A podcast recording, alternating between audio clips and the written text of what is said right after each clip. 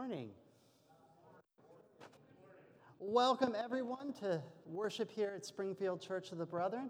We've got the live system a whole lot closer, so hopefully, those at home are going to be able to see a little clearer than last time and hear a lot better than last time. In fact, we already have six people joining us from home, so that's wonderful. Welcome, everyone. I'm so glad you're here. I am so glad this room is nice and cool. It's definitely, the temperature has picked back up again. I have uh, only really two announcements. The first one being that the Bible study is continuing on Zoom. Everyone is welcome to join. If you want the information on how to log on, just let us know. And I've also been sending out pretty regular emails or contact information about that. The other one is we have a very important birthday with us today. So maybe don't give her a hug, but make sure you stop by and say happy birthday to Jean today. You're, you're what, 45? Yeah. All right. happy birthday, Jean. I don't know, does this church have a tradition of singing when people's birthdays fall on? Sometimes. Happy birthday to you. Happy birthday to you. Happy birthday, dear Jean. Happy birthday to you. I hope that wasn't too low for all of you. I tend to start a little low. Do we have any other announcements or joys or concerns to share today? I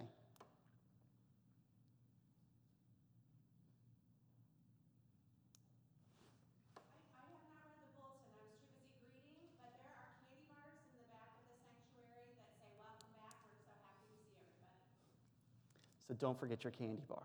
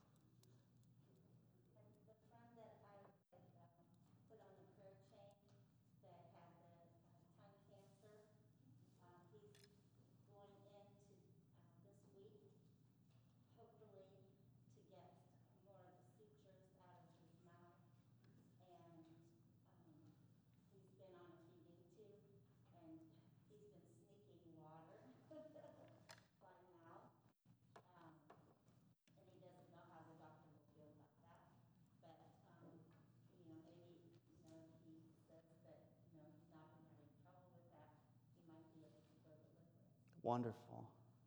Um, what's his name again? Do you remember? Okay.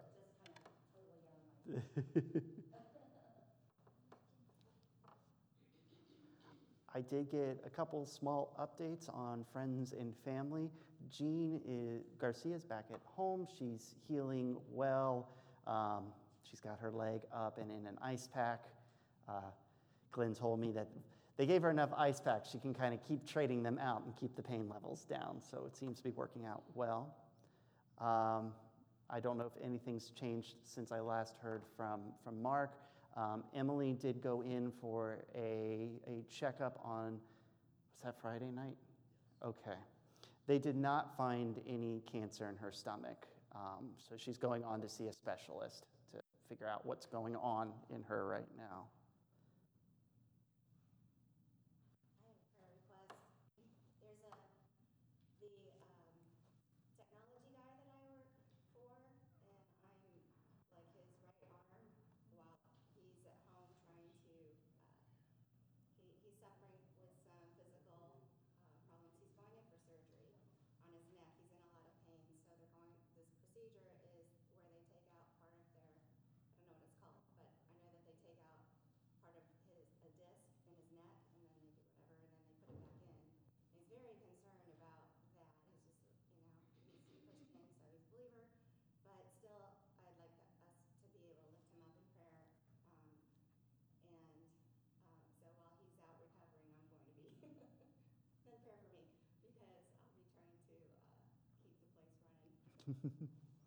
we know you got it, Janice.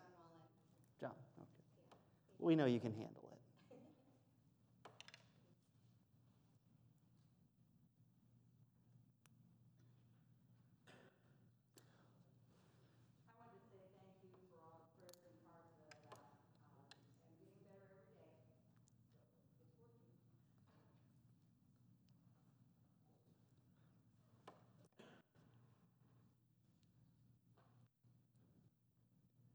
If you'll join with me in prayer, then, I'm sorry, I'm, I'm used to things and I'm still getting my orders right in my brain. If you'll join with me as we enter into a time of worship as we listen to the prelude, and then have a prayer together as we invite God to join us in this space.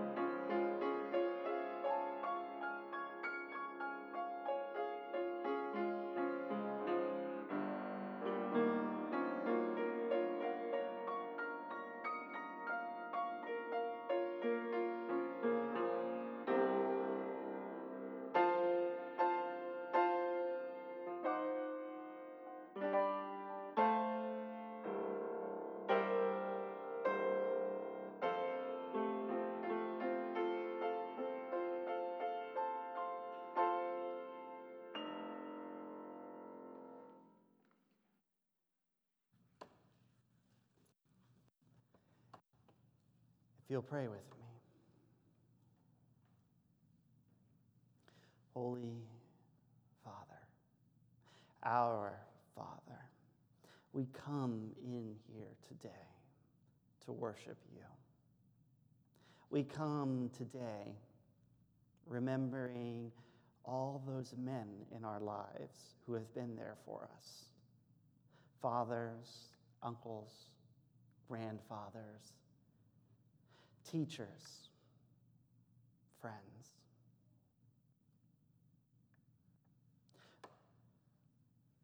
We think of you as our Father. As our Creator, as the one who stands there and protects and provides. We come into this space today to remember that, worship you, and to honor those people who have been your representatives to us in so many ways in our lives. We'll pray that we remember that more strongly today. We lift up some of our brothers and sisters who are in need of prayers and healing, of comfort in difficult days. We pray for the young man who has undergone surgery for his tongue as his body recovers, as he figures out what he can and can't do. We pray for our sister Jean as she recovers from her foot surgery. We hope to see her again soon. We pray for Bonnie as she's going through scary moments and times that don't feel so much like recovery, in times that your presence is needed all the more. For Emily, as they figure out what's going on, we're thankful it wasn't something as scary as we thought it could have been. And we pray for it to be something simpler. We pray for John as he gets ready for surgery. A very frightening surgery. We pray for the safety of his time, for the hands of the doctor, for the recovery, and for our sister Janice as she takes on extra work so that he has one less thing to worry about. We thank you for recoveries that have happened, for the ones that we have sitting right here in this room, our precious sisters, that they could be here again, that we are able to enjoy them here, that we are able to even enjoy another birthday. We pray all these things in the name of the Son. Amen.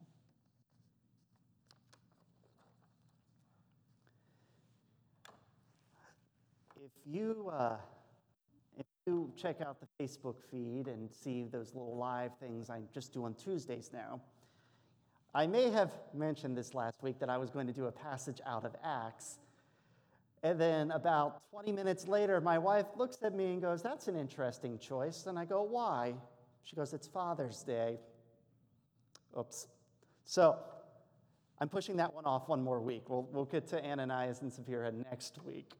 Um, and I went back and I, I picked a passage that seemed to be a lot more Father's Day oriented rather than lie to Peter and die system. Uh, we'll get to that later. So today's reading comes out of the book of Deuteronomy, chapter 6, verses 6 through 9. I'm going to be reading from the NIV. I don't know what page that is. I forgot to check today, but it's in your Bible if you want to find it. These commandments I give you today. They are to be on your hearts. Impress them on your children. Talk about them when you sit at home and when you walk along the road, when you lie down, and when you get up. Tie them as symbols on your hands, bind them to your forehead, write them on the door frames of your houses and on your gates. May we follow this as we walk our paths. And let we meditate on those some as we listen to our special music today.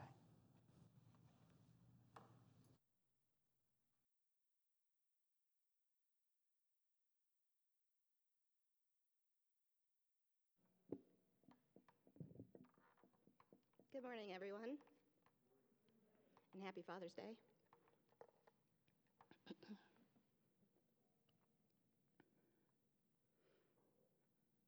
thought it would be fitting to play a song. Uh,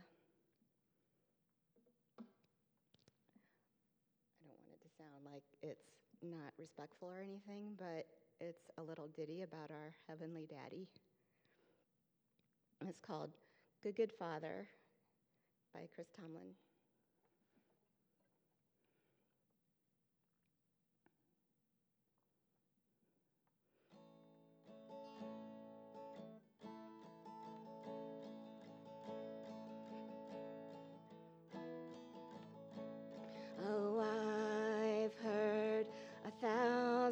stories of what they think you're like, but I've heard the tender whisper of love in the dead of night, and you tell me that you're pleased and that I, I'm never alone.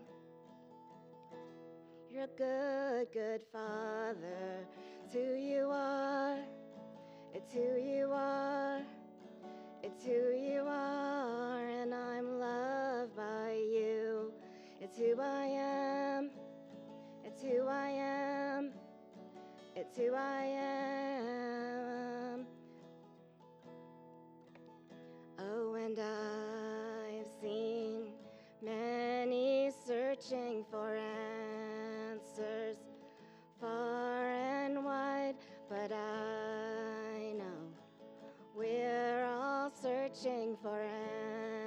answers only you provide, cause you know just.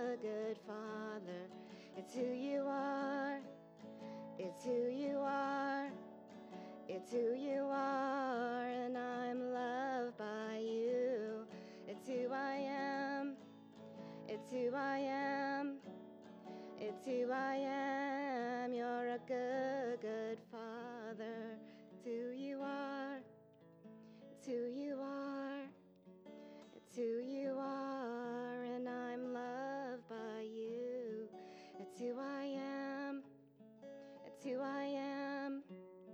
It's who I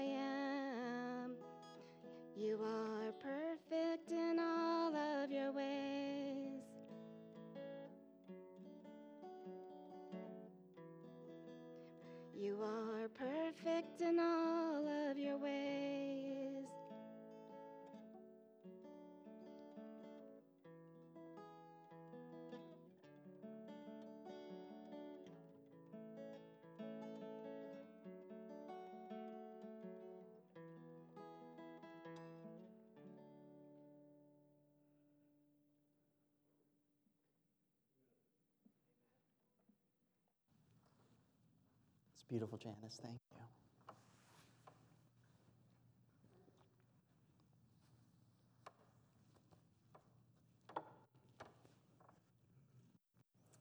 I'm not going to explain what I'm doing yet. But Lauren, who's hopefully watching at home, we're up at the 10. She'll know what I'm doing. We'll come back to it. So, I sat down and looked for scripture for this week. As I said, I made the blunder of forgetting that Father's Day was coming up. And I found myself sitting at a table with my Bible open and looking through the vast internet for all the different lists of Father Day recommendation verses. It's not something you can just kind of open up the back of your Bible and say, I'm a little low on this, aren't I? I'm not hearing myself right. Okay. Looking in the back and go, okay, give me a good verse for Father's Day. It doesn't work that way typically. So I was searching through and searching through. So, for the most part, if you look at verses recommended for Father's Day, they fall into a couple of general categories. The first being about how you should honor your father, about the need for a father to be a good example to the children, about the father's need to discipline children, and then comparing fathers to our father. What I couldn't find was a reflection of my experience of fatherhood. Okay, so my dad actually fits a lot of the recommendations when it comes to what's said in the, in the Bible about being a father. But my relationship with him is so much more than that. My own fatherhood, I just don't feel reflected in the Bible. I have this tender love for this little girl, this love for snuggles in our rocking chair reading Winnie the Pooh books that wakes me up in the middle of the night because we need to be tucked into bed again. That love that sometimes means I have to turn off my emotions because her stubbornness and my stubbornness have collided. And I, if I don't shut them off, I will instantly melt at that upset little face who really wants a banana. And she just can't have another banana right now. I find my experience, I wanted to find my experience reflected in the fathers in the Bible. But there are very few stories that talk about the relationship between a father and a child, almost always a son in the Bible. And most of them aren't great. We have Abraham and Isaac, and Isaac's almost sacrificed on the mountaintop. Isaac and then his sons Jesus, Jacob and Esau. And Isaac is played as a fool by the two of them as they have their internal power struggle. Jacob, who then favors his son Joseph and his son Benjamin over the other 10, leading to, well, attempted murder, slavery, kidnapping. King David, the great King David, he can't bring himself to tell his sons no. And it leads to a point where one of his sons does something terrible, and it eventually leads to a, well, a murder and then a rebellion. He gets chased from his own castle by his son. Okay, well, how about the New Testament? Things do get better. We have one father and child, father and son relationship we know about Jesus and Joseph. It's not negative, but it's hard to say it's great because he disappears so quickly. We never get to know Joseph. We never get to know what their relationship is like. He gets one mention when Jesus is about 12, and then he disappears. We get that little mention right at the end of, of John, where when Jesus is on the cross, he goes to the beloved disciple and says, Take care of my mother. Well, that was the son's job. So we can probably guess from just that little bit there that Joseph has actually passed away already. There's only one father who is consistently a good role model in the Bible. And if you haven't guessed it yet, it's God. And I don't know about you, but that seems perhaps to be a bit of a high standard. One would even be able to say a standard unreachable by humans, unattainable even. And I know I'm not perfect. Don't wake me up in the middle of the night. I've gotten to the point where I'm no longer as grouchy as I usually am when Gracie wakes me up for a retuck, but I'm still grouchy. And I know my dad isn't perfect. Sorry, Dad. He won't watch this till later, hopefully. but to be fair, it's something I more intellectually know and not something I feel. I can't help but almost always, when I think of my dad, think he's pretty good, if not nearly perfect. You see, my dad's one of those people, he's kind of hard to read. He's tall. I say that as a five foot eight man in a family with a father who's six foot and two brothers who are over six foot, but he's tall to me. Strong. Years of working at camp, you don't move wood and you don't do all the work that a large facility means without getting strong from doing all of it. And he always seems to act as if he knows exactly what's going to happen. I don't know how he does it. He is almost always right. He moves with a level of surety that I try to emulate. I'm sure I fail constantly at it, but he can pull it off. I don't know how he does it. He's a quiet man. Often, when we're at home, all the gathered, even at group gatherings, church or whatnot, he's the one who listens. At home, he's often reading a book or he loves maps. He's still somebody who might have to going when they travel from place to place, but he already he has already mapped out his entire thing by using the big map at home. When new staff comes on at the beginning of the summer, he's direct. My father gives orders, suggestions.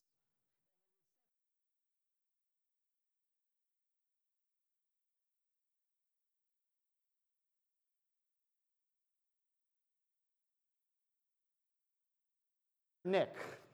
Nick was cleaning the bathhouse with another person. It was at the end of this camp week, and that meant that all the campers were being picked up. Their parents were all over the hill.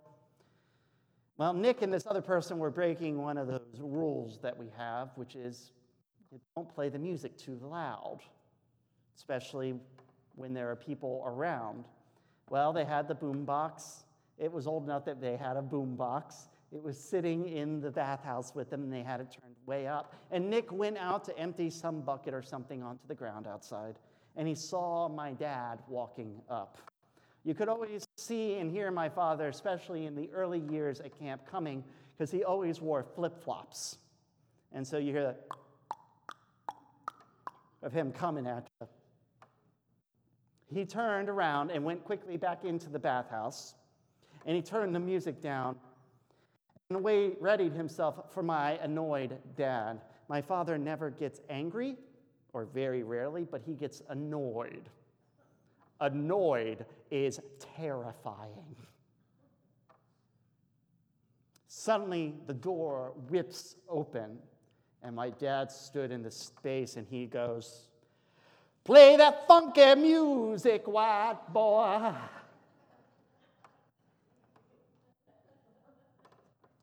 I've been wanting to tell that story just so I could do that.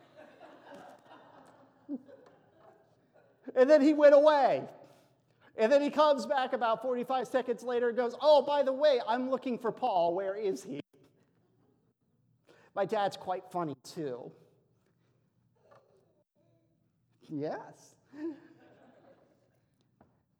He watches things like The Office or Corner Gas, or grew up on a steady diet of Monty Python. It's a very goofy and dry sense of humor. Now, this is just the impressions of my dad, observations of a son who has always looked up to him and always been a bit intimidated by this long shadow that he cast. I would like to talk about what my father has taught me about faith, but it's hard to because my dad doesn't talk about his faith. I don't know if that's simply his nature, that he's a quiet person and he doesn't talk about these kinds of things, or is it a byproduct of the fact that my grandpa was a pastor, and so my father just doesn't talk about certain things. I know when I have practiced giving sermons when I was in their house. Like last summer, when I was preparing to come here and preach for all of you the first time, he heard me outside practicing. And he had flashbacks. He said, Oh, my Lord, he sounds like my father. he's never really talked about that. But he has taught me a lot about what it means to be a Christian with every step it takes. And that's how I landed on this reading today. With this teaching that looks forward in time. This happens right after the Ten Commandments are given. This is very early in the history of the nation of Israel. They have just agreed to the rules and they're looking forward. God's looking forward to how this will be passed on down the line. Which leads me to a great struggle within the world of science, psychology, phys- uh, biology, all of that. Are we who we are because of nature or because of nurture? Is my personality my personality because I am my father's son and my mother's son and I've got their genetics in me? Or am I who I am because of the environment and the experiences and the people in my life? At one point, this was actually kind of a black and white question. It was this or it was that. Though, if you kind of go into a lot of today's ideas on this, increasingly the answer is simply yes and, because it's both. We're an amalgamation of the two. But there's still something to both of them that you have to pay attention to. There's something like in our blood. For instance, the story of James Jim Lewis. Jim was what he was called. He's from Lima, Ohio. I had a friend from Lima, and that's why I know it's pronounced Lima, not Lima. I'm catching up with you, Ohioans.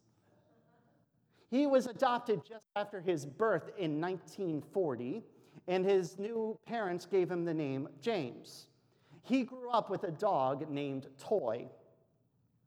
In school, he loved math and carpentry, but he wasn't very good at spelling. He married a woman named Linda, they divorced and he married a woman named Betty. He had a son who he named James Allen Lewis, and he spent most of his life working as a security guard and driving a Chevrolet and is an avid smoker. Then there is James Jim Springer, who grew up 45 minutes away. I forgot to write the name of the town in here. He was adopted just after birth. His parents gave him the name James. He grew up with a dog named Toy. In school, he enjoyed math and carpentry, but not spelling. He married a woman named Lewis, Linda, and they divorced and he got married to a woman named Betty. He had a son he named James Allen Springer. He worked as a security guard, drove a Chevrolet, and was an avid smoker. Two men, identical twins, separated at birth, and their lives, I I took the first paragraph, copied the second paragraph, and changed the last name. That's all I had to do. It was the same story. The problem was I forgot to change the town name too. They lived only 45 minutes apart, but their lives are remarkably similar despite not knowing one another. There's something in our blood. But there's always something to our environment as well. I tried to do a good story, to do a nurture to put off against the nature. And the thing is, is we do a lot of very light studies. Let's face it, you don't want to do studies that would potentially harm children. But I did find one. It's called the Bobo Doll Study, in which they had some group of children and they gave them each um, a test to see how aggressive they were naturally.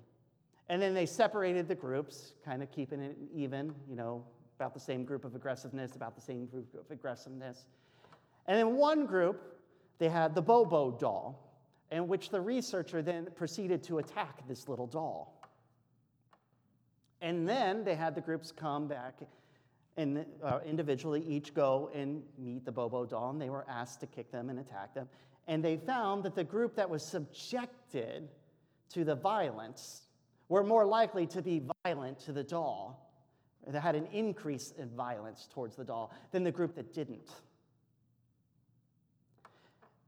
We watch others and we take what they do and accept it as normal. We build our own personality a little bit that way. That was just one little study.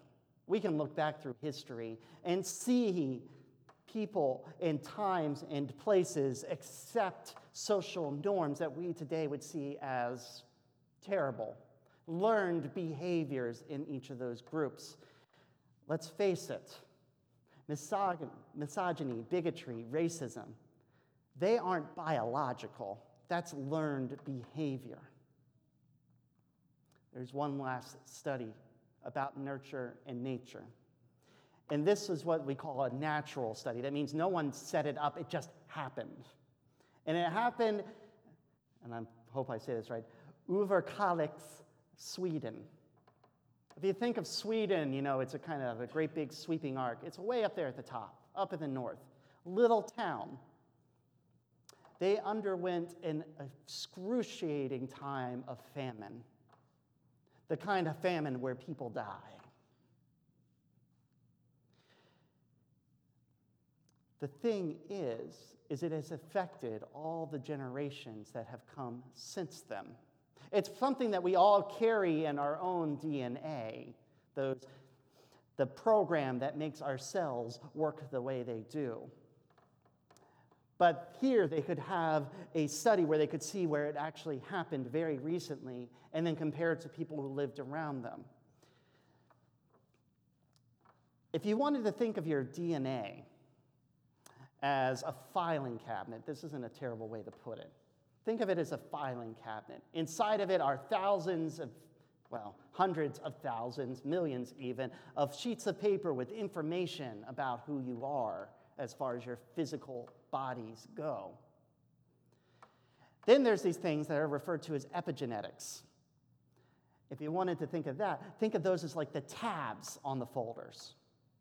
And what appeared to happen when this famine came about is we have systems in our body that kick on when you go through famine. And those kicked on for those people for an extended period of time. And when they had children, that tab there was still marked in a bright color. It was still more easy to activate than those who lived in the surrounding areas who didn't go through the famine. Because of the experiences of the parents, the kids were physically changed on their, on their DNA level. And that has carried on. The grandchildren have it marked out as well. Their great grandchildren have it marked out as well. The experiences of the parents are carried down through the blood. Memory passed by blood, memory of struggles that makes those descendants more ready to deal with a famine We are the sons of our past, both our biological past through our parents and beyond, and through the past of the experiences that we live every day. And I think that is why the Bible writers didn't take the time to tell us a good story about a good dad. They were just hoping that today's readings, like today's, I said that twice, anyway, would get the point across, follow the rules, and be a good example for those who are watching you. Follow the rules, burn it into your blood so that it carries down through the ages. I started on verse 6 today. Here's verse 4 and 5. Hear, O Israel, the Lord our God, the Lord is one.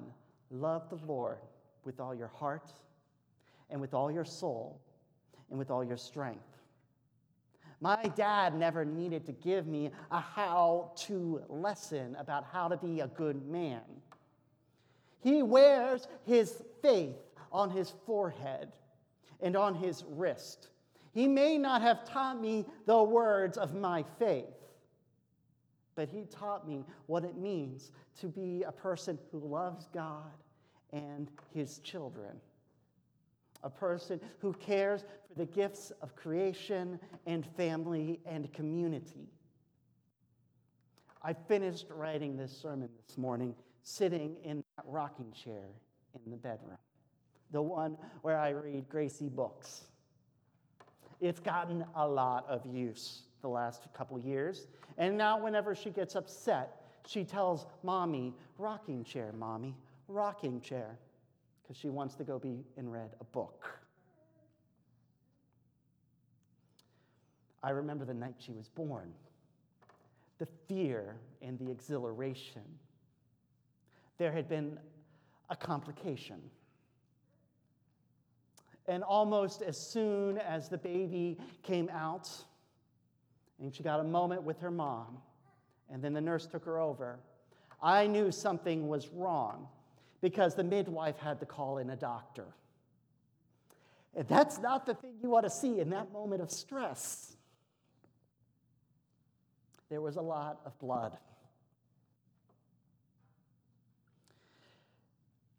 And so Lauren was taken to the OR. And I took Gracie with this sweatshirt I had bought just for the purpose and I tucked her in up against my skin with her face right there. And I sat in the glider rocker, slowly rocking back and forth. I have never been so happy and afraid, crying and laughing and smiling all at the same time as I watched this woman come in to clean up what seemed like gallons of my wife's blood. I have no idea how long it took. It felt like hours, but I know roughly the time my in laws got there, and it couldn't have been hours. Everything was okay. She was perfectly fine. There was no nothing beyond that. And honestly, looking back, what happened probably wasn't that big of a deal. But at the moment, it sure felt like it. But I sat there and I rocked that little child. And for the first time, I considered something I had never considered before that I may be the parent, the only parent. For that little moment of time, I knew that things could be completely different than I had imagined. I had bought this sweatshirt with the idea that I would have some time soon after the birth in which I could cuddle Gracie up against me. I had a plan for how it was going to work out, and that plan fell to pot very quickly in that room.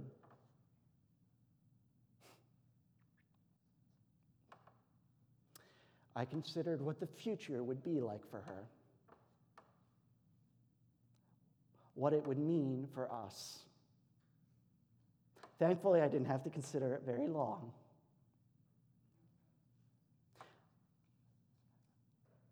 That little bit of time was my introduction to fatherhood, to being responsible for this little tiny baby. I've gotten past that somewhat. I'm a little more self assured.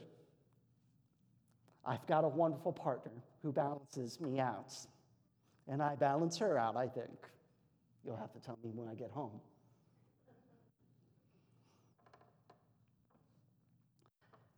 I pray to God every night with her.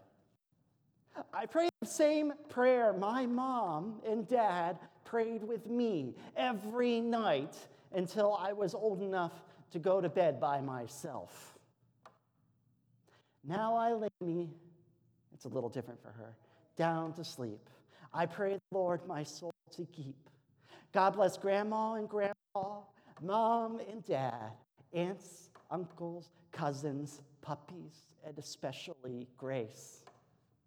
May she wake up tomorrow full of energy and excitement for a new day.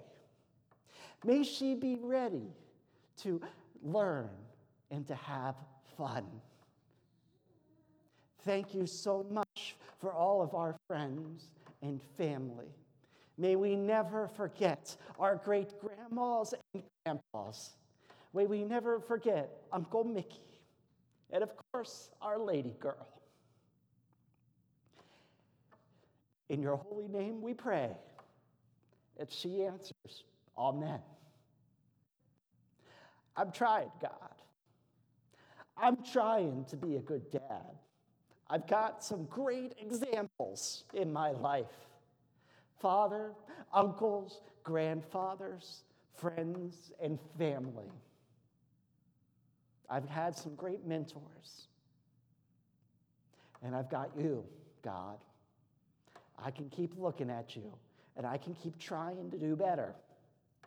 I can keep trying to burn your faith into my blood.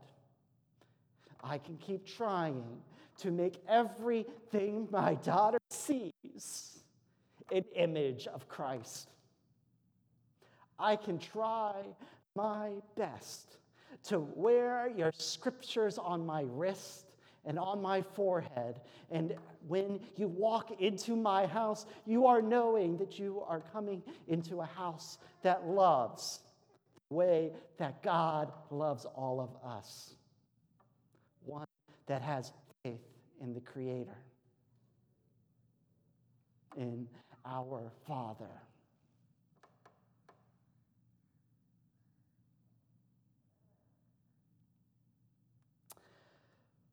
I'd like to close in a benediction, but I'm going to actually ask for the postlude to happen first, and then I'm going to do that because I don't think I can do it at this moment. So I will close in a prayer after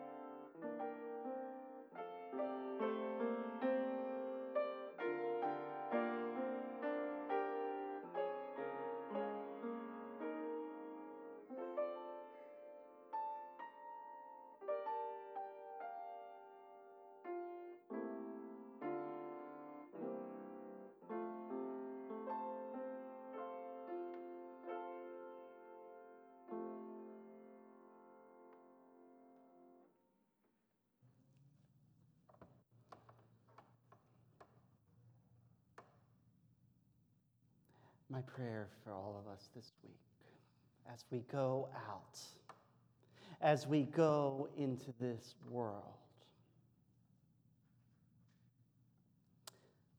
Let's wear his love and commandments on our wrists, on our forehead. Let us write it upon the door. Let us be good examples for those who see us and those who learn for us, from us. And let's give thanks. Thanks to those who have been there for us and shown us how to get where we're going. Thank you, Dad. Amen.